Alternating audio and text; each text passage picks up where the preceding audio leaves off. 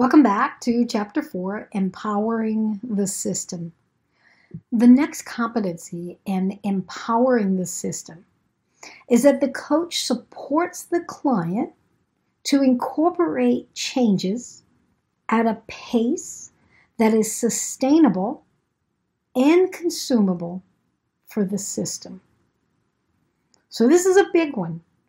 And what is really challenging about this one is that we have to remember, as agile coaches, right, our whole role, our whole reason for being in the system is to help the system change.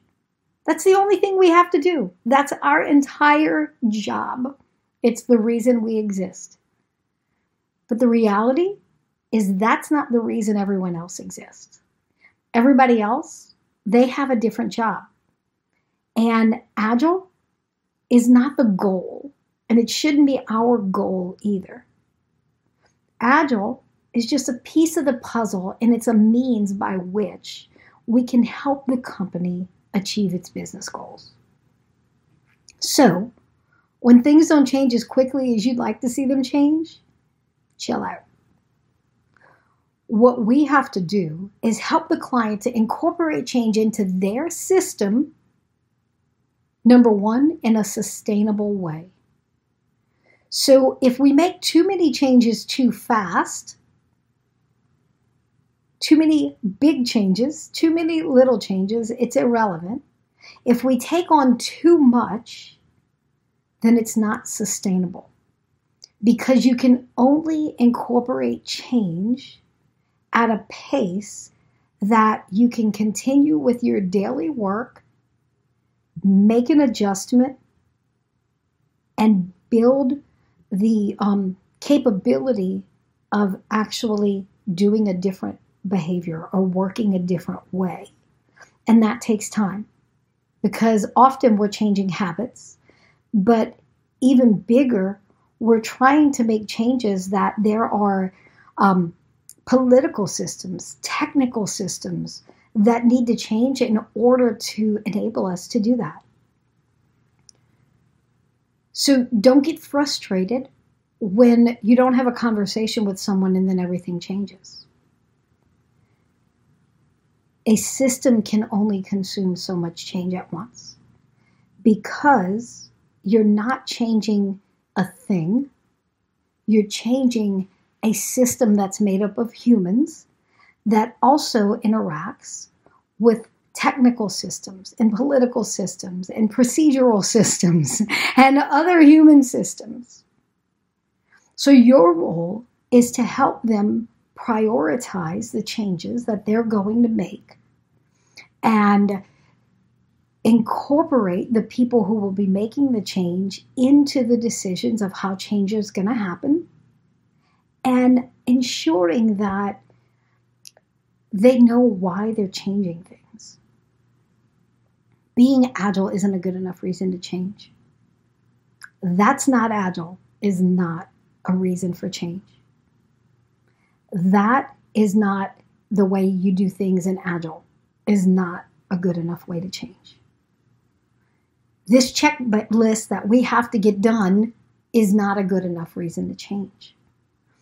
We want to know what is the problem you're trying to solve, or what is the opportunity you're trying to take advantage of.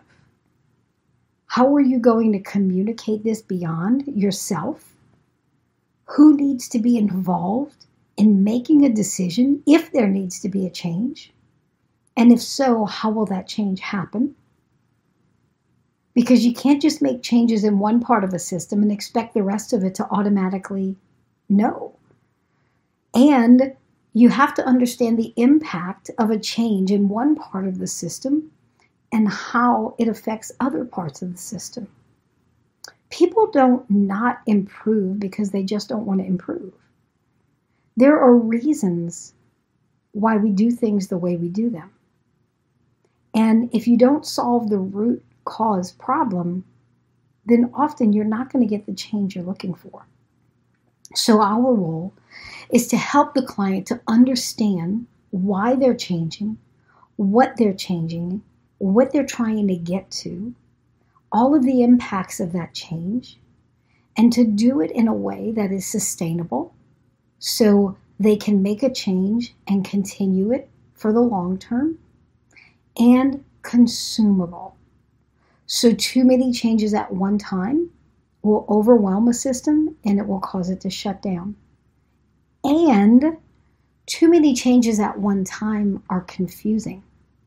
So we don't know which change actually brought the outcome if we're changing seven different things. Think about it. If you are sick and you go to the doctor and they give you five different medications for things that might be wrong with you, you won't know which one worked. And you won't know which one caused an adverse reaction. Make one change. Decide on that timeline. See what happens. Do some experiments. Know what you're trying to get to. And then assess and make another change. Or shift the change you started to make if it's not getting the result you wanted. It's our role as an agile coach to partner with our organizations, with our teams, and with our individuals to help them incorporate change into their lives, into their systems, into their company at a rate they can handle and in a way that it will be long term impactful.